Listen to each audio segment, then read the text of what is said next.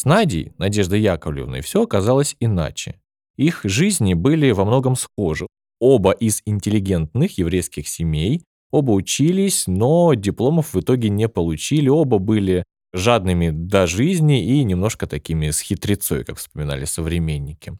Уже в первом письме к Наде, или как еще Мандельштам писал, Надику, Надюше, а он признавался. «Ты вся моя радость. Ты сделалась до того родной, что я говорю с тобой, зову, жалуюсь тебе, звереныш мой. Мы с тобою как дети, не ищем важных слов, говорим, что придется».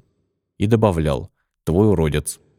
А позже, когда тот же Георгий Иванов спросит его, счастлив ли он с Надей, поэт ответит «Так счастлив, что и в раю быть не может, так счастлив, что за это, боюсь, придется заплатить, и дорого». Ну, для Надежды Яковлевны он, конечно, не был уродцем.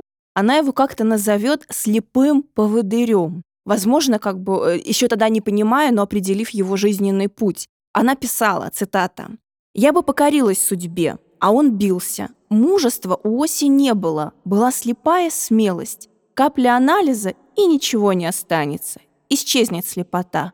Капля мужества, и исчезнет движение, обусловленное слепой смелостью. Вот это, мне кажется, лучшая характеристика на самом деле его.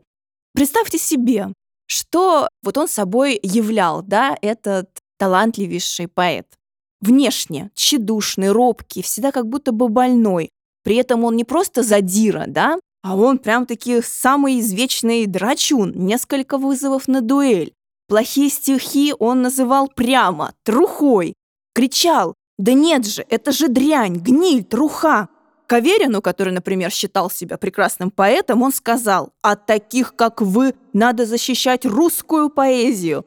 А услышав вирша еще одного своего современника, он взорвался как-то. Бывают стихи, которые воспринимаешь как личное оскорбление.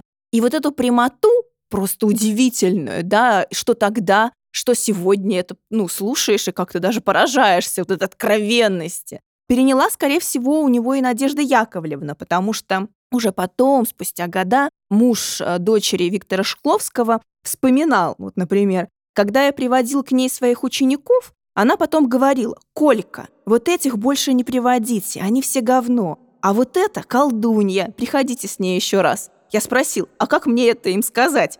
Так и скажите. А полную версию выпуска вы сможете послушать эксклюзивно в стриминговом сервисе «Звук». Ссылка в описании.